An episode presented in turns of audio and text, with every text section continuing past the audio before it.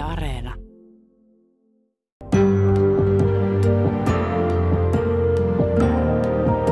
Yle puheessa. Tiistaisin kello yksi. Jari Sarasvuo. heräsin neljältä valmistelemaan ja luin äh, siis äh, järkyttävän määrän erilaisia tilastoja ja tutkimuksia ja aineistoja siitä, missä me suomalaiset oikein menemme yhteiskuntana ja valtiona ja kuntina. Paljon sisäisiä ristiriitoja, hämmentäviä faktoja. Ja lopputulos on se, että – nyt en oikein tiedä, mitä sanoa. Onneksi kaikki vastaukset on tilanteessa ja hetki todella kantaa. Elämän, elämänlaatu todellakin on suorassa suhteessa siihen, kuinka suuressa epävarmuudessa ihminen vielä kokee iloa, vapautta ja luovuutta tehdä ratkaisuja, jossa hän pääsee toteuttamaan arvojaan. Mä ajattelin tästä viimeisestä tunnista seuraavaa – Mä käsittelen muutaman semmoisen teeman, jota olen ihan pelkuruuttani pantannut koko pitkän 21 viikon kestäneen kevään. Viimeisen lähetyksen teema on siis yhteiskunta. Ja ensinnäkin haluan sanoa, että yhteiskunta on varsin hyvä tekele. Siis se, mitä me suomalaiset olemme saaneet aikaiseksi, niin se kestää kansainvälisen vertailun. Ja kun meitä katsotaan ulkomailta käsin joko valtiotamme, laillisuusastettamme, tasa-arvoisuuttamme ja niin poispäin, niin Suomi näyttäytyy maana, joka kelpaa muille paremmin kuin suomalaisille itselleen. Tosi usein esimerkiksi vaikka aika hiljattain Monokle valitsi Helsingin maailman parhaimmaksi paikaksi asua. Ja no, sinne printtitaivaaseen joutunut, mutta digimaailmassa elävä Newsweek valitsi Suomen parhaaksi maaksi maailmassa. Toki siihen taisi jälkikäteen pujahtaa joku tutkimusvirhe, mutta ei se mitään haittaa. Otimme sen kunnian ilolla vastaan. Se, mikä on hämmästyttävää, on se, että tämän yhteiskunnan saavutukset eivät oikein kelpaa meille itsellemme. Suurin piirtein siitä lähtien, kun opin lukemaan ja ajattelemaan lukemaani, niin minua on aina vaivannut tämä ajatus, että kun ihmiset ovat eri yhteyksissä hokeneet, että systeemi on paska ja että yhteiskunta on paska ja kaikki on rakennettu paskan varaa ja täällä on pahoja ihmisiä. On pahoja työnantajia ja pahoja virkamiehiä ja pahoja päättäjiä. Sitten mä oon miettinyt tämmöistä ristiriitaa. Ensinnäkin siellä on joukko ihmisiä, jotka ovat elämän tehtäväkseen valinneet tämän yhteiskunnan rakentamisen. He eivät ole ainoastaan tehneet uravalintaa, vaan he ovat tehneet tämmöisen elämäntyylivalinnan, koska ö, yhteiskunnan rakentaminen ei ole A. kiitollista, siitä todellakin sataa sitä tuomiota niskaan, ja B. kauhean palkattua. Ne on huonoja ne ministeriön palkat. Mä maksan meillä firmassa aika tavalliselle työntekijälle huomattavasti enemmän rahaa kuin sen ylioppilas Jyrki Katainen saa pääministerin tehtävästä. Hän on sentään kumminkin tämän maan toimitusjohtaja. Ja tehnyt pitkän päivätyön nyt jo nuoresta iästä huolimatta tämän yhteisen kuntamme eli yhteiskuntamme, isämaamme eteen. No se ei kaikille kelpaa, mutta yhtä kaikki, kun kaveria katsoo niin kuin kuvista tai kasvoihin, niin huomaa, että ei se ihan kevyt se taakka ole. Niin mä aina mietin, että miksi kun joukko ihan perushyviä, perusälykkäitä öö, ihmisiä tekee yhdessä parhaansa, niin miten siitä seuraa, että ne on aina huonoja ja kelvottomia? Varsinkaan kun näin ei oikeasti kansainvälisessä vertailussa ole – Moni näistä mm, yhteiskuntakriitikoista, he kanavoi muita tunteitaan siihen pseudoälykkääseen kritiikkinsä. Siellä on kysymys ihan jostain muusta kuin, niin kuin aiheellisesta valituksesta. Otetaan tuloerot. Kun siitä on riittänyt sitä huutoa ja syyllistämistä ja ihan suoranaista paskanpuhetta. Suomessa tuloerot ovat 25 prosenttia matalammat kuin Euroopassa keskimäärin. Siis Euroopan unionin keskimääräiset tuloerot ovat selvästi korkeammat. Suomen tuloerot ovat 25 prosenttia matalammat. Ja tota, siellä on koko joukko ihan hyviä valtioita ja kansakuntia, joissa tuloerot ovat meitä suurempia. Ja sitten joku voi asettaa ihanteeksi, että tuloerot, tämä niin sanottu Gini-arvo, lähestyisi nollaa. No se tarkoittaisi köyhien heittelejättöä. Niillä tuloeroilla rahoitetaan tulonsiirrot. Se syy, miksi heräsin neljältä tankkaamaan näitä tilastoja, on niin yksinkertainen, että mä halusin uudestaan ja uudestaan laskea sen, mitä olen monta kertaa tähän asti sen työurina aikana laskenut eri vuosien tilastoista, nyt viimeisimmistä tilastoista, että kuinka paljon nämä parjatut hyvätuloiset ihmiset maksavat kaikkien veroista. Ja tietenkin se summa on valtava. Se e, ylin 10 prosenttia tulonsaajista maksaa yhtä paljon kuin se, tai tarkkaan ottaen se menee niin, että eniten ansaitsevista ylimmästä 9,8 prosentista ihmisiä. He kantavat samanlaista taakkaa kuin se 82,3 prosenttia sieltä pienimmistä tuloista laskettuna. No mä ymmärrän tässä olevat näkövirheen mahdollisuudet ja niin poispäin, mutta yhtä kaikki, niin he maksavat. Eivät he ole itsekkäitä tai hyvinvointivaltion ajatusta hylänneitä tai köyhiä kyykkyyn painavia. Tämä on kummallinen ajatus. Tai kun ylipäänsä ajatellaan, että mitä tunteita ne siellä kanavoi, kun ne väittää, että rikkaat ei maksa veroja tai hyvä osasta ei maksa veroja. Ne kanavoi kateutta. Esimerkiksi tämmöinen asia. Kun nämä optiot, se on niin kamala. Siis se on siis, että joku saa optiotuloja. Se on 126 miljoonaa euroa vuodessa viime vuonna. Se verotulo sieltä. Siinä missä sairauspäiväraha tota, on yli kymmenkertainen, mikä on tietenkin hyvä. Eli mitä mä koitan sanoa, on se, että meillä on tämmöinen tilanne yhteiskunnassa, tämä paljon parjattu apparaatti, missä siis väitetään täysin totuudenvastaisia, siis suoraan sanoen niin kuin paskapuhetason propagandaa siitä, miten köyhät on heittelee jätetty ja hyvinvointiyhteiskunta on alas ajettu. Nyt kun kädessäni on valtiovarainministeriön tämmöinen, mitä saan veroeuroillani? Ja, ja, ja katsotaan sitten, että miten tämä menee. Ö, välittömillä veroilla, joka on siis kaikkinensa, kun siinä on kaikki julkisyhteisöjen ö, kantamat verot, eli siellä on nämä ansiotuloverot, pääomatuloverot, yhteisöverot, eli, eli yritysten maksamat verot voitosta, ja sitten siellä on työeläkelaitokset, kunnat, kuntayhtymät ja niin poispäin. Sillä 30,9 miljardilla, se on niin kuin se, mitä maksetaan, mitä nämä ihmiset maksaa välittömiä veroja, niin sosiaaliturva, eli meille palautuu, on 45 miljardia. Se on 50 prosenttia enemmän. Terveydenhuolto, 15 miljardia. Eikö niin? Se on 50 prosenttia tuosta summasta. Koulutus, 12 miljardia. Tuon kun laskee nopeasti yhteen, niin tuosta tulee 72 miljardia. Ja kun aina sanotaan, että verolle ei saa vastinetta, älkää viittikö. Saahan. Okei, tässä lukee ikävästi, että yleinen hallinto, 13,9 miljardia, on tässä paljon korjattavaa. Miettikää tätä koulutukseen pannaan 12 miljardia hallintoon, siis tähän koneistoon, jolla ei luoda arvoa, mutta jolla pidetään se oma vanha valta paikallaan ja järjestetään uusia sääntöjä, jotta sen palvelutuotannon olisi yhä vaikeampi toimia, niin se on 14 miljardia. Nyt jos mä jatkan tätä lukuvyörytystä, niin sun käy niin kuin mun. Eli siinä menee vaan niin kuin ajatus oikosulkuun.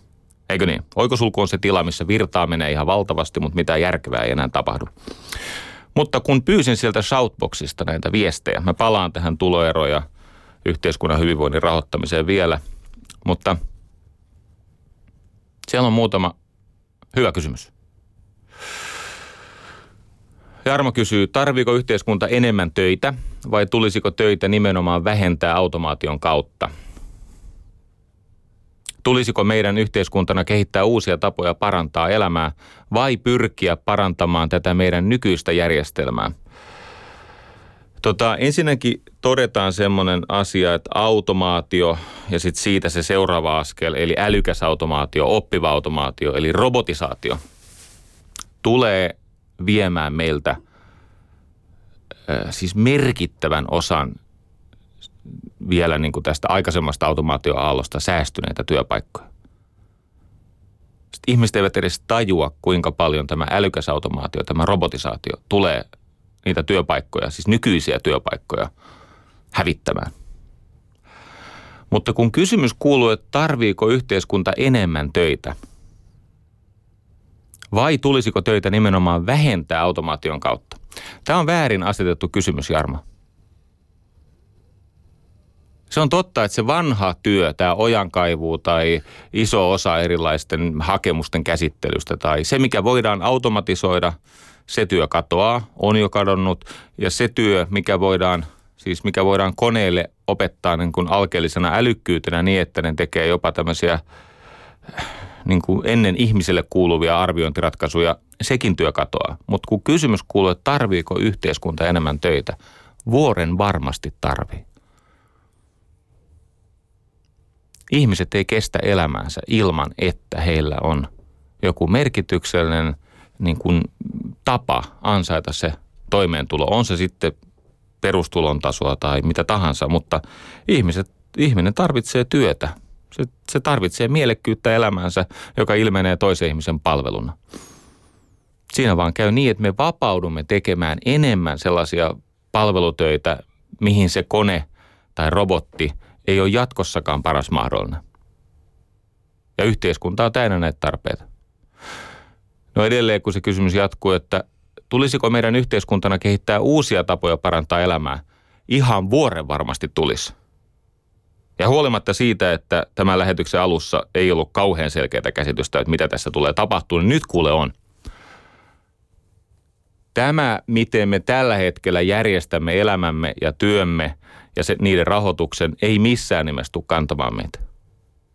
Tämä nykyisen järjestelmän parantelu johtaa ainoastaan monimutkaisempaan järjestelmään. Luin aikanaan tämmöisen hyvin mielenkiintoisen esittelykirjan. Sen oli amerikkalaisen kustantamon omistajan, siis Viking Press oli kustantamo se omistaja, joka nimeä mä en muista – kirjoitti, että hyvin harvoin kustantamoon tulee semmoinen käsikirjoitus, että kustantamon sisällä kustannustoimittajat tappelee sen käsikirjoituksen niin kuin, niin kuin mahdollisuudesta työstää sitä käsikirjoitusta. Tämmöinen nainen kuin Rebecca Costa kirjoitti kirjan nimeltä Watchman's Rattle. Se Watchman's Rattle viittaa tämmöiseen, ennen aikaa oli tämmöisiä mm, aseettomia naapurustovahteja, eli kun oli kylä tai pikkukaupunki, jossa oli sitten levottomuuksia ja varkauksia ja väkivallan tekoja, niin nämä naapurit partioi kukin vuorollaan siellä pitkin kujia ja kyliä ja, ja katuja. Ja sitten jos jossakin oli joku murto käynnillä, niin niillä oli sellainen räikkä, sellainen rattle, mitä räikkää soittamalla kutsuttiin taloista varmaan enimmäkseen miehet ja kai se nyt sitten naisetkin juoksi tota, luudanvarsi kädessään, niin kutsuttiin paikalle ja pysäytettiin se asiaton toiminta. Ja tämä Rebecca Kostan kirja ö, yrittää hahmottaa sitä tilannetta, missä me olemme, me, niin ihminen on menossa, siis tämä nykyinen sivilisaatio on menossa kohti sukupuuttoa. Ja kuinka me voisimme ajatella itsemme ulos sieltä sukupuutosta. Mä luin sen kirjan, se on hieno. Sen ajatus on siis tämä, ensinnäkin tämä Rebecca Costa tutki näitä yhteiskuntia, jossa jokin kulttuuri oli noussut valtavan kukoistukseen ja sitten luhistunut. Siellä oli kmeerit, älä nyt sotke näitä punakmeereihin, se on ihan eri jengi. Kmeerit oli silloin muistaakseni 1800 ennen Kristusta. Sitten oli Maija-intiaanit, no totta kai Rooma, joka on ihan klassikko. Tämmöisiä kansakuntia, joiden kulttuuri määritteli maailman aikaa ja sitten ne katos. Ja hän tutki, miksi ne kulttuurit joutuu sukupuuttoon. Niille oli yhteistä se, että siitä kulttuurista ja siitä yhteiskunnasta tuli haavoittuvainen, koska siitä tuli niin monimutkainen. Ja tämä Rebekka Kosta käyttää paljon siis evoluutioteoriaa tukenaan ja ylipäänsä luon, niin kuin sitä, mitä luonnossa tapahtuu, eli todisteita sille, kuinka, kuinka tota, äärimmäisen monimutkainen ekosysteemi on lopulta sitten haavoittuvainen. Ja kulttuurin tasolla käy niin, että kun se on tarpeeksi monimutkainen, niin kaikki alkaa vartioida sitä omaa asemansa. Se tuho tulee ensin siitä, että siilot linnoittautuu muuta yhteiskuntaa vastaan. Siilo tarkoittaa tämmöistä pientä valtakeskittymää tai valtavääristymää. Eli niin kuin yrityksessä on organisaatiosiiloja, ne on semmoisia ihmeellisiä kuiluja, jossa nämä siiloihin osuneet ihmiset tappelee elintilasta ja torjuu ulkopuolista yhteistyötä ja vaikuttamista. Sitten kun nämä siilot syvenee ja syvenee ja syvenee ja monimutkaisuus on, tekee siitä aina vaan hauraamman siitä kulttuurista, niin törmätään niin sanottuun kognitiiviseen kynnykseen. Ne, jotka tykkää englannista tai ylipäänsä hakea lisätietoa, niin se sana on siis cognitive threshold. Kognitiivisessa kynnyksessä taikausko korvaa faktat. Taikauskolla tarkoitetaan siis sitä, että erilaiset väittämät tai tämmöiset supermeemit, tämmöiset ajatteluvirukset, jotka leviää itsestään, niin niistä tulee tärkeämpi maailmankuvan tämmöinen perusta kuin esimerkiksi se, että otetaan asioista selvää. Nyt me elämme, ystävät, semmoista aikaa, jossa me olemme tässä monimutkaisuudessamme törmänneet tämmöiseen jumiin. Ihan ilmiselvästi nämä kehittyneet yhteiskunnat eivät näytä pääsevän – näistä sosiaaliturvakysymyksistä, yhteiskunnallisista jännitteistä, öö, yhteiskunnan rahoittamistilanteesta. Me, me emme tunnu pääsevän siihen seuraavaan kukoistusvaiheeseen. Ja meitä pitää jumissa sellaiset uskomukset, jotka tosiasiassa estää ihmisiä tekemästä järkevää, tulevaisuus suuntautunutta tämmöistä utooppista yhteistyötä joka oli vallalla silloin, kun esimerkiksi hyvinvointiyhteiskuntaa rakennettiin. Koska utopian, eli tämän unelman, on korvanut dystopia, eli tämmöinen kauhukuva.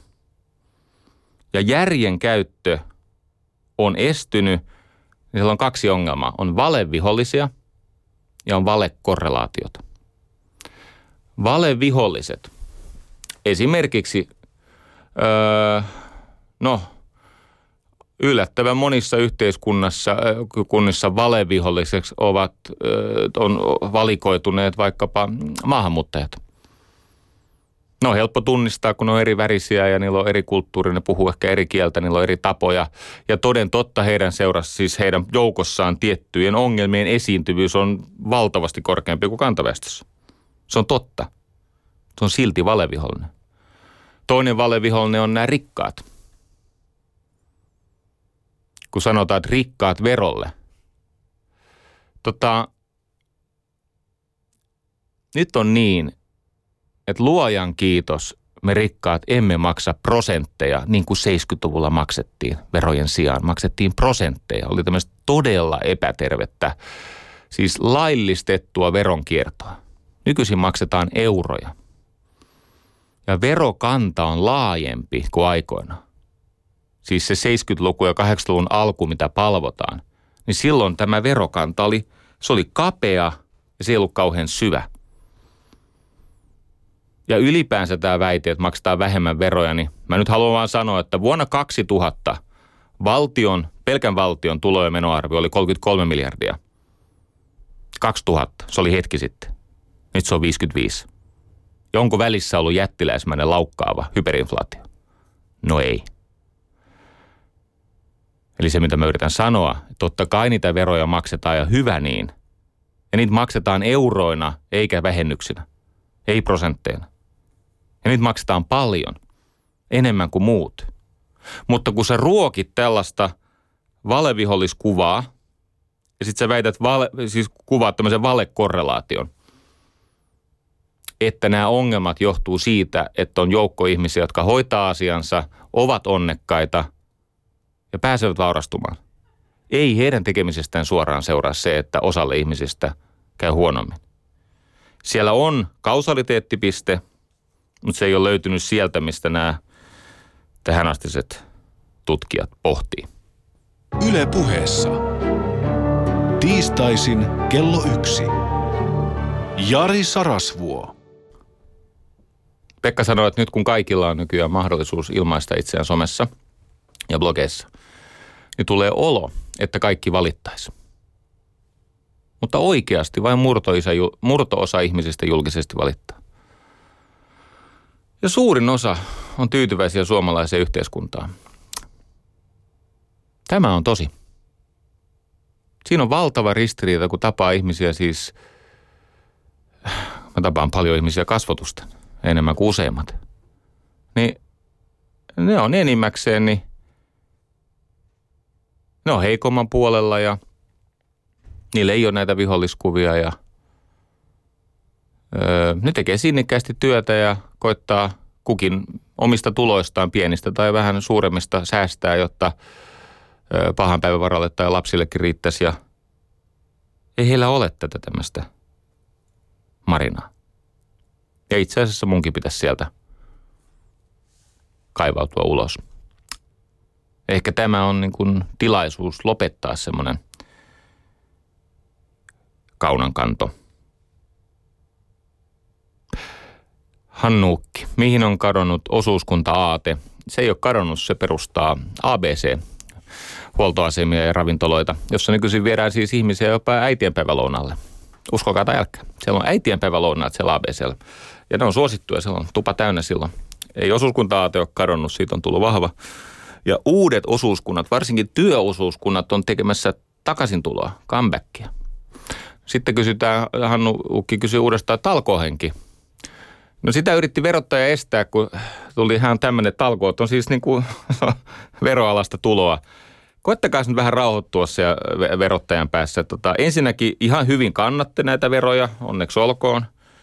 Ja, ja tota, meillä on laaja veropohja, meillä on tehokas verotus, meillä siis lähes kaikki on verolle pantu.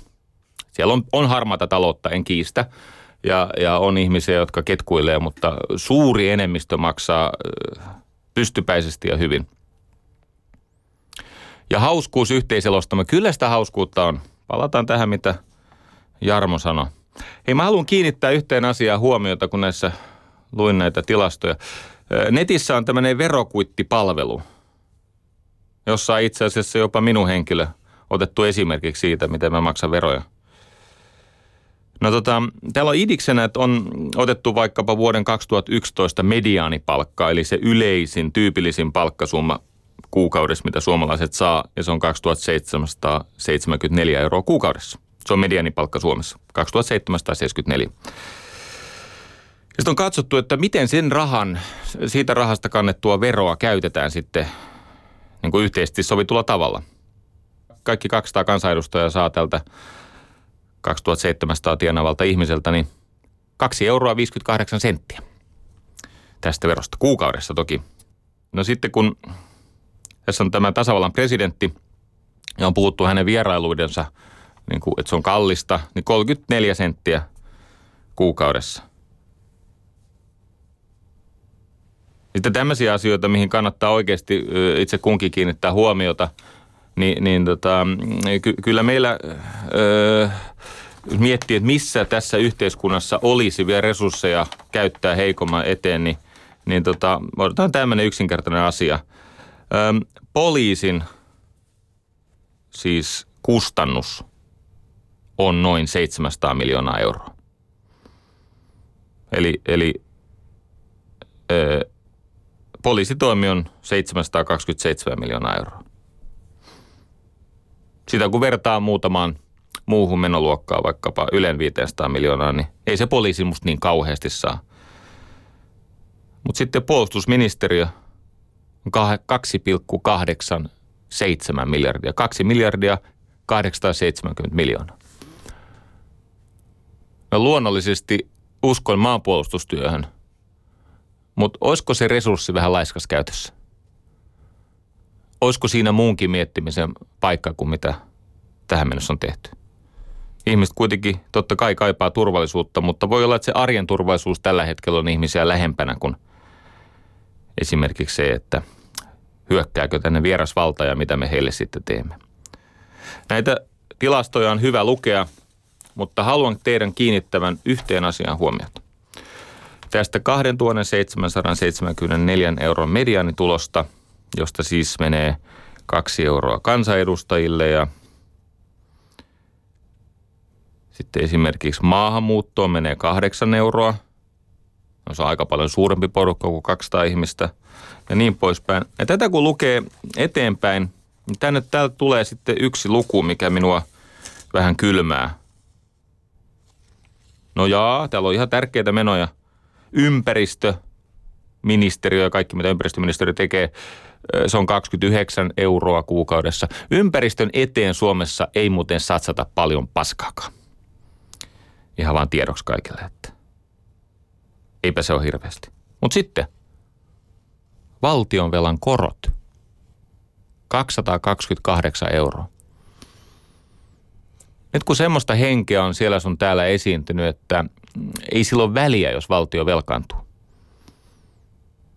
Kysykääs kreikkalaisilta ja espanjalaisilta ja nykyisin italialaisilta ja portugalilaisilta. Tai kysykää suomalaisilta. Jos melkein 10 prosenttia suomalaisen medianipalkasta menee valtion velan korkoihin, tässä ole vielä lyhennyksiä, niin kyllä se tarkoittaa sitä, että kyllä se ihmistä näivettää. Sitä paitsi vaikka sitä velkaa ei koskaan maksettaisi takaisin, niin se on silti lykättyä verotusta.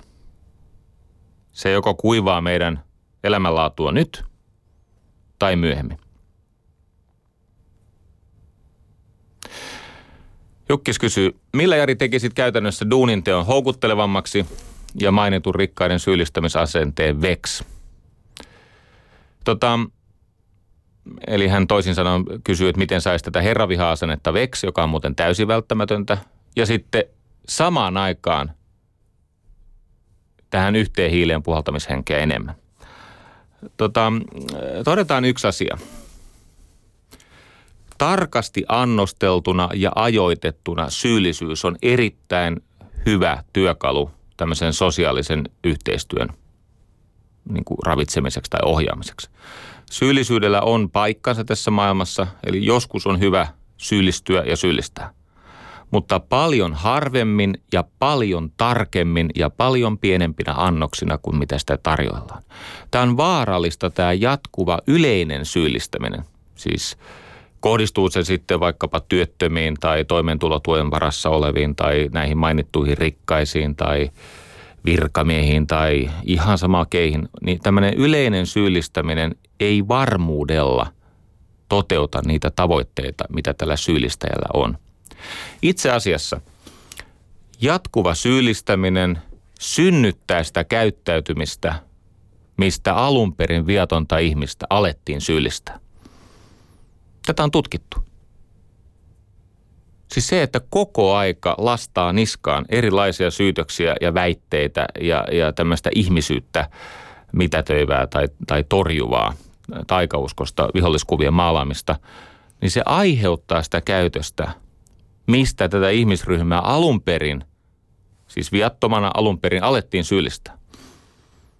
Tämä on totta sekä siis yksittäisen ihmisen kohdalla että yhteisön kohdalla – Tämä on yksi meidän suurimpia ongelmia. No Jukkis ei kysynyt tätä. Hän kysyi, kuinka tämän pystyisi käytännössä purkamaan. Kyllä mä tekisin siis työn vastaanottamisesta ja työn antamisesta aivan ratkaisevasti nykyistä, yksinkertaisempaa, selkeämmin hinnoiteltua ja mielekkäämpää. Mulla on kaksi ratkaisuehdotusta josta toinen ehkä kuulostaa radikaalilta, mutta se on edessä. Ja toinen on jo käynnissä. Ensimmäinen on perustulo. Meillähän on jo de facto toteutunut perustulo.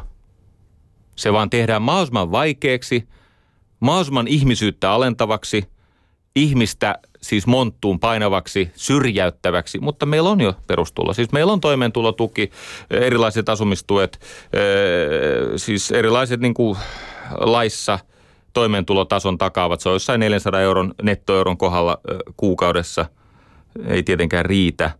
Mutta sen perusluonne on se, että ää, sä menetät, jos sä yrität osallistua yhteiskunnan rakentamiseen ja rahoittamiseen.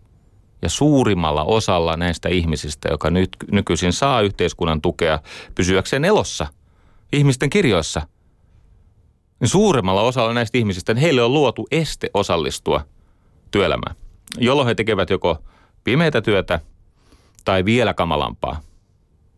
Siis vielä huomattavasti pimeätä työtä kamalampaa on tietenkin olla toimeton, koska se vie terveyden ja ihmisarvon. Pimeä työ on sentään virkistävää ja se raha palautuu kulutukseen ja niin poispäin. Perustulo. Mutta sitten muutama lisäehto. Vastikkeellinen perustulo. Työvelvoite. Niissä maissa, missä sosiaaliturvaan liitetään työvelvoite, niin ihmiset on onnellisempia ja iloisempia ja ne pääsee nopeammin omille jaloilleen ja he onnistuvat jopa vaurastumaan. Tanska on yksi tämmöinen esimerkki. Siellä on nuorisotyöttömyyttä hoidettu hyvin. Ja Norja, sama juttu. Nuorisotyöttä on hoidettu, ho, hoidettu erinomaisesti. Vastikkeellisuus, siis ihmisen työ on rakentaa yhteiskuntaa. Ei silloin väliä, että saatko sä oman toimeentulos vaikkapa minun veroeuroista vai oman siis työnantajan tai asiakkaan rahoista, mutta silloin väliä teet sä jotain vai et. Koska jos ettee, niin ihminen tekee aina jotain. Ja se jotain ei välttämättä ole hyvä asia. Tota, nyt pikkasen kvasitiedettä. Tässä on, nyt ollaan vaarallisilla vesillä, mutta kun luin näitä tilastoja, niin täällä on tämmöinen tota, vuosien 2009-2011 kansainvälinen veroastevertailu – ja tuossa aamulla, kun tankkasin näitä veroasteita, esimerkiksi Suomen veroaste, kokonaisvero, bruttokansantuotteesta verojen osuus on 43,4 prosenttia. Ja Ruotsissa se on prosenttiyksikön verran enemmän, 44,5 prosenttia. Ja sitten luin, Tanskassa se on 48 prosenttia ja Belgiassa 44 ja Ranskassa 44. Okei. Okay. Sitten mä rupesin katsoa, että näitä maita, missä on silmiinpistävän vähän yhteiskunnallisia jännitteitä. Kanada, erittäin onnistunut yhteiskunta. Korkea, sosiaali, korkea sosiaaliturva, hyvä koulutusjärjestelmä, korkea työllisyys ja niin, paljon hyvää. 31 prosenttia. No sitten mm, monien suosikki inhokki, mutta paljon mainettaan parempi Yhdysvallat monelta osin 25, Sveitsi 28, nyt tämä on kyseenalainen väittämä.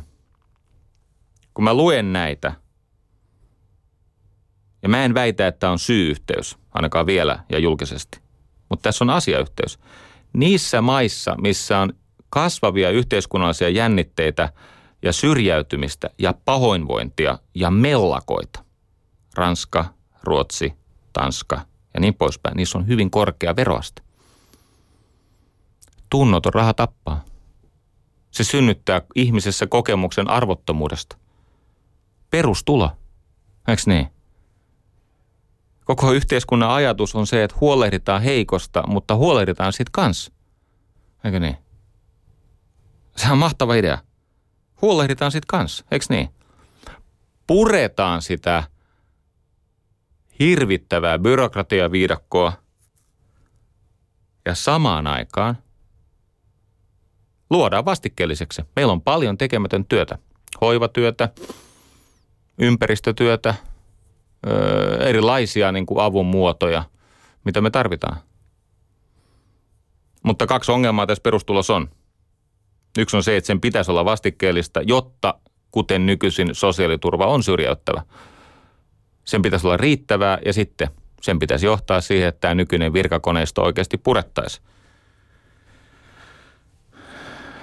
Minä olen vaimoni kanssa tuonut Suomeen uuden veronmaksajan.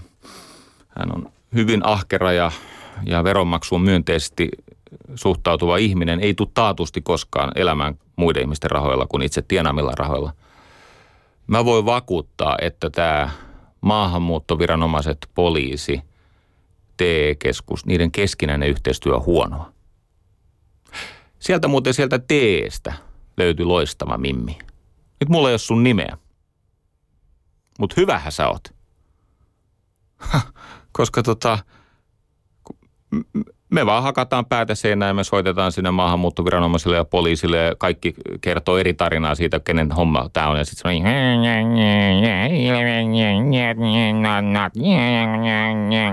puhelinaika 11.30, 12.05. Sitten meillä on TE-keskuksessa tämmöinen ihminen, että hei, meillä on tämmöinen oma salainen puhelinluettelo. Mä otan sen käyttöön. Nyt hommat sujuu. No niin, sulla on hommia ja sun kavereilla on myös hommia, mutta eri hommat kuin nykyiset. Nykyiset on liian vaikeita. Sitten tähän Jukkiksen kysymykseen toinen vastaus. Miten sais duuninteon houkuttelevammaksi ja vähennettäisiin tätä syyllistämistä? Suomessahan on mahdollisesti käynnistymässä tämmöinen paitsi nuorisotyöttömyyttä ratkaiseva, mutta myös koko yhteiskunnallista ilmapiiriä muuttava – pienimuotoinen liike, pop-up-kampani. Idis on se, että on tämmöinen yritys, joka erikoistuu tämän byrokratian hoitamiseen niin, että se työntekijä saa keikan, raha menee tälle pop-up-kampanille, pop-up-kampani pidättää sitä sosiaaliturvamaksun, ennakonpidätyksen, muut tarpeelliset tota, kulut ja työntekijä saa nettokäteistä tilille. Ei tarvitse murehtia. Ja veroilmoituskin on valmiiksi tehty sitten, kun se kuuluu jättää.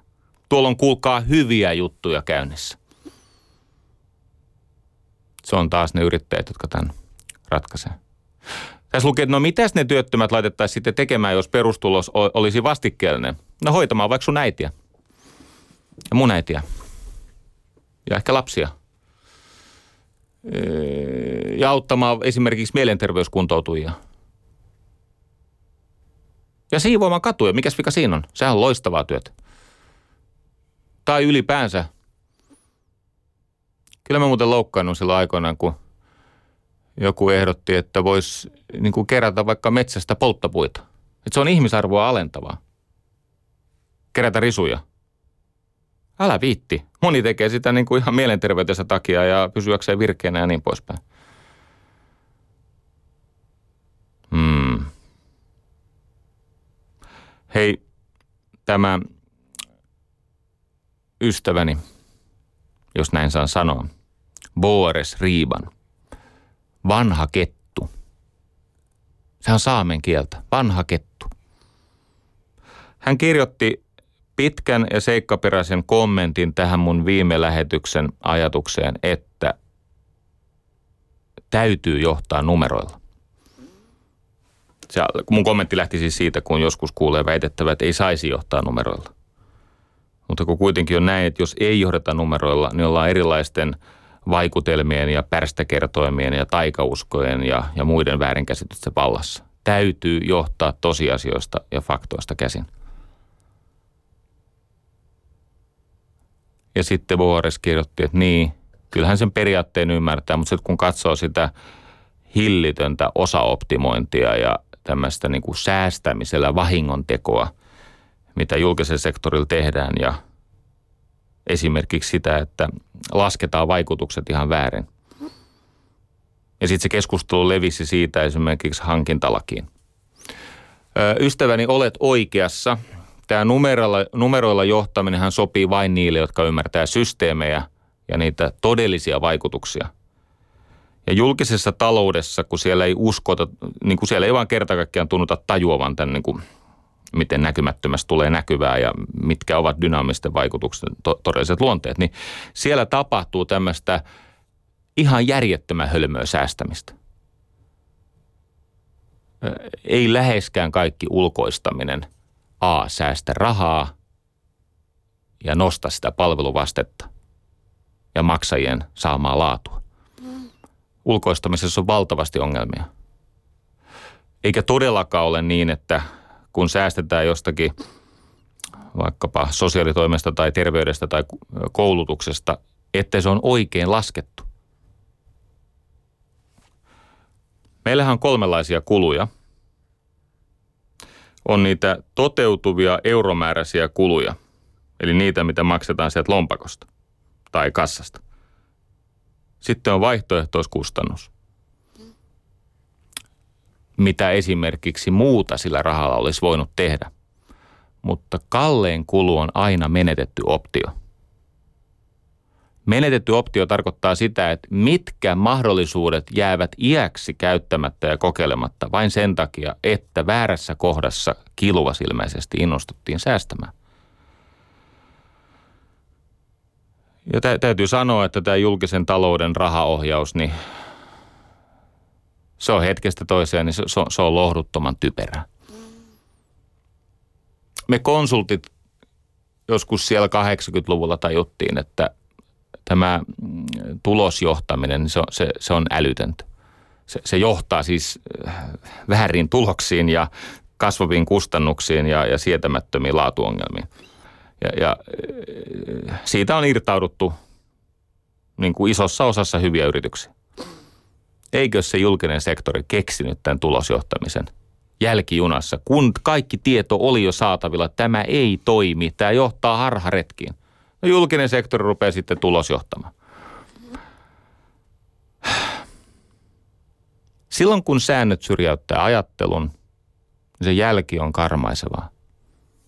Ja silloin kun se oman tontin vartiointi on tärkeämpää kuin se varsinaisen tarkoituksen toteuttaminen, niin siitä maksaa heikko. Kiitos vanha kettu. Oot oikeassa. Hmm.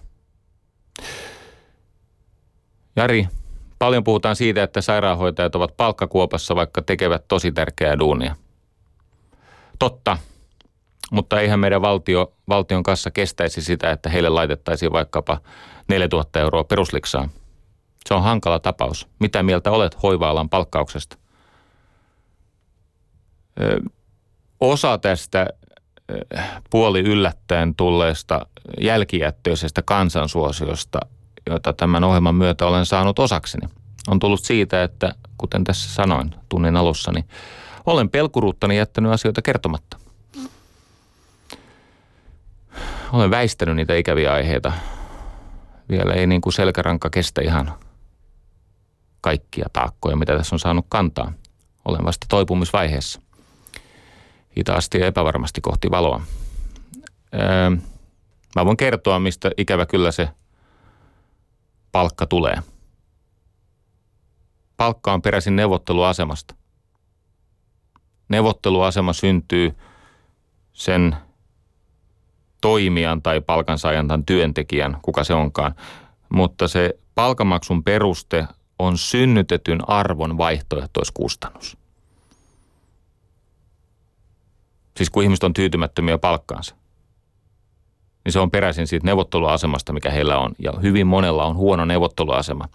He ovat joko luovuttaneet sen neuvotteluvallan pois itseltään, jolloin heidän päidensä yli sovitaan asioista, jotka eivät ole heidän etunsa mukaisia. Tai sitten on sellainen tilanne, että yksinkertaisesti tämä heidän synnyttämänsä arvon vaihtoehtoiskustannus on väärin laskettu. Ja sitten on kolmas vaihtoehto, joka on se yleisin. Se synnytetyn arvon vaihtoehtoiskustannus on pieni. No kato, kun mä luulen, että jos esimerkiksi terveydenhuollon todellisia kustannuksia ja tulovaikutuksia osattaisi laskea oikein, niin kuin jossakin osatankin, niin se saattaisi muuttaa myös sitä palkkausta. Tämä oli niin pehmeä lupaus, että rupesi nolottaa heti, kun itse kuuli oman lausensa päättyvän. Tota, mihin tarvitaan kansalaispalkka, jos sen vastineeksi pitää tehdä työtä – No kun mä en halua maksaa sulle kansalaispalkkaa, jos teet työtä. Kävisikö tämmöinen syy? Joo. Miksi ei suoraan palkata nuo ihmiset, ruotsinkielinen siis, ja makseta heille kunnon palkka? Tota, mulla muuten voi esittää ruotsiksi kysymykset. Mä osaan lukea ja auttavasti puhuakin ruotsia. Kyllä, ihmisiä siis palkataan ihan suoraan ja maksetaan heille kunnon palkka – mutta silloin pitää olla työmarkkina-arvoa. Ja yrittäjien tai yritysten pitää uskaltaa alkaa investoida. Tässä on kaksi asiaa. Työnantajat pelkää ja työntekijöiden työmarkkina-arvo ei ole kuranttia. Kato, kun mä törmään aika usein semmoiseen tilanteeseen, missä esimerkiksi työn, työntekijät esittää semmoisia happamia väitteitä työnantajista. Tai, tai tuomitsevia tai, tai, tai suorastaan niin kuin vihamielisiä väitteitä tai lauseita. Sun elämä muuttuisi paremmaksi, jos sä ymmärtäisit, että pois lukien puoliso, niin koko elämän suurin yksittäinen, merkittävin yksittäinen asiakas on sun työnantaja. Elämän tärkein asiakas, jota pitää palvella eniten, on puoliso. Miksi? Koska sen suhteen sujuminen vaikuttaa eniten sun terveyteen, toimeentuloon, lasten onnellisuuteen, mielialaan, kaikkeen. Jopa ulkonäköön. Kyllä, ulkonäköön. Jos lärvi on pahan näköinen, se saattaa johtua sun parisuhteesta. no usein on näin.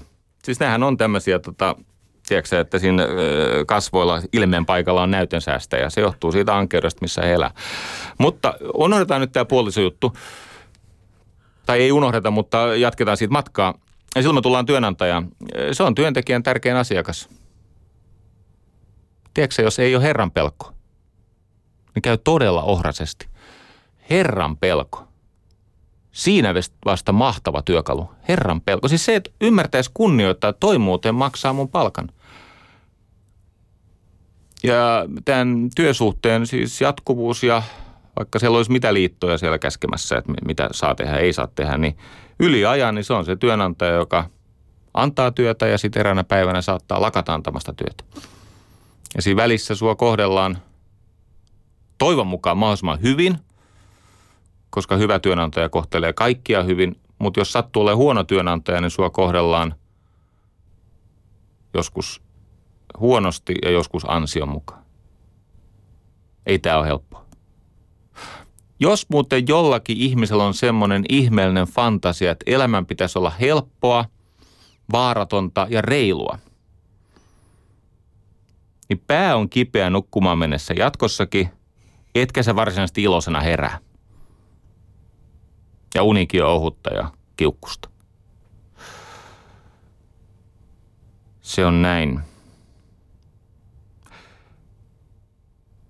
Tämä suuri kysymys ei loppujen lopuksi ole tulonjako, jota toki tulee harjoittaa. Ja se suuri kysymys ei loppujen lopuksi ole sitten kumminkaan se, että, että onko kaikki tyytyväisiä kaikkina aikana tai kokeeko, että on reilua. On yksi kysymys yli muiden. Se on väestön kasvu maailmanlaajuisesti. Siis jos me hetkeksi noustaan tämän niin kuin Suomi-nimisen yhteiskunnan ee, niin kuin yläpuolelle ja katsotaan tätä tilannetta, missä ollaan nyt. Öm, meitä on nyt siis se, siis uskottaa elää yllättävän pian kahdeksan miljardia – sitten se siitä edelleen sääntää 9 miljardia ja, ja, ja nouseeko 10 miljardia riippuu siitä, että ehtiikö maailman loppu väliin. Mutta se on selvästi liikaa. Siis luonnonvarat ja ilmasto ja, ja tämä sosiaalinen rakenne ei kestä tuommoista määrää ihmisiä. Ja nyt jos katsoo kaikkea sitä, siis on ne sitten hiilidioksidipäästöjä tai, tai tota, luonnon saastumista tai luonnonvarojen vähenemistä tai energiakriisiä tai puhtaan veden kriisiä, niin on yksi syytekijä yli muiden. Se on väestön kasvu. Meitä on liikaa. Ja no se on totta, että Hans Rosling ja muutama muu fiksu ihminen on tuonut meille tämmöisen ilosanoman, eli että se väestön kasvu hidastuu, se pysähtyy jossakin siis 87 86 vuoden, kuluttua siellä 2100 paikkeilla ja sitten se kääntyy vähän laskuun. Mutta se kysymys on se, että kestämmekö me edes sinne asti vai onko se ilmasto ehtinyt muuttua aivan kohtuuttomasti? Kato, kun monta kertaa täällä Suomessa sanotaan, että no jaa, no on meillä sittenkin ihan hyvä yhteiskunta. Joo, joo, ihan hyvä kansa, niin kuin onkin. Ja, ja tota, ei, ei meillä näitä valittajiakaan niin hirveästi ole. Ne on vaan nämä jotka pääsee ääneen. Ja toi on niin kuin mielenterveystyötä, että saa, saatte mekastaa siellä. Mutta sitten ne sanoo yhden asian aina jatkoksi. Niin, niin, Suomi on ihan hyvä, mutta tämä ilmasto. Nyt jos kysyisi vaikkapa 50 miljoonalta eurooppalaiselta tästä viimeisen kolmen vuoden ajalta, että vaihtaisitko siis sen kokemasi ilmaston Suomen ilmastoon, niin moni kuule vaihtaisi. Ja se on ainoastaan Euroopassa. Siellä on ollut helveti, helvetilliset olosuhteet. Eli siis tämä ilmastonmuutos on totta. Sitä ei kukaan pysty kiistämään. Ainoa ero on sitten keskustelussa, että joku on sitä mieltä, että ihmisen vaikutus ei ole niin suuri.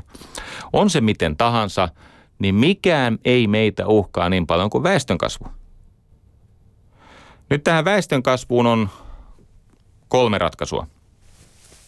Yllättävä katastrofi, eikö niin, joku kulkutauti tai, tai joku tämmöinen siis täysin ällistyttävä tilanne, joku, mikäli asteroidi – panee pelin saman tien uusiksi. Toinen on siis fasismi. Siis joukkotuhonta. Ja tämmöisiä tunnelmia esiintyy siellä täällä ja heitä pidetään syvällisinä ajattelijoina, niin kuin vaikka Pentti Linkola. Syvällinen my ass. Siis fasismi, joka on siis uskonto vallasta. Siis ajatus, että no, hoidetaan tämä murhaamalla ei se ole eka kerta, kun ihmiskunnan päähän on äljähtänyt tämmöinen.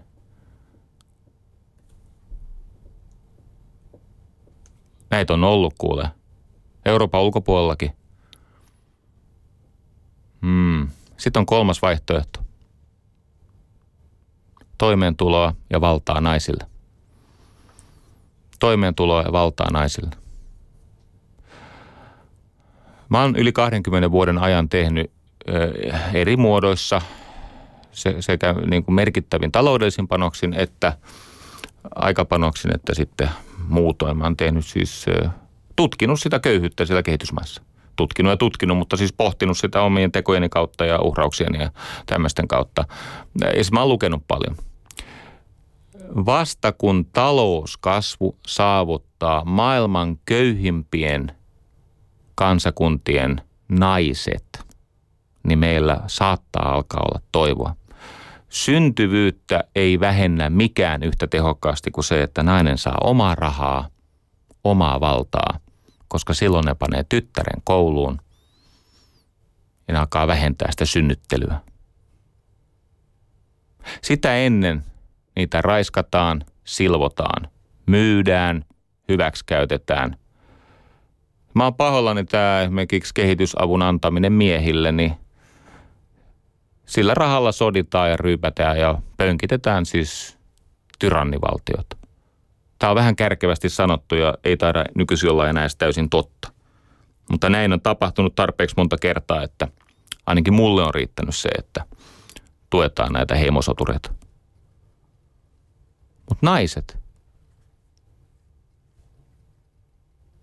siinä on mieletön mahdollisuus, että naisten toimeentulo, koulutus – ja itsemääräämisoikeus paranee.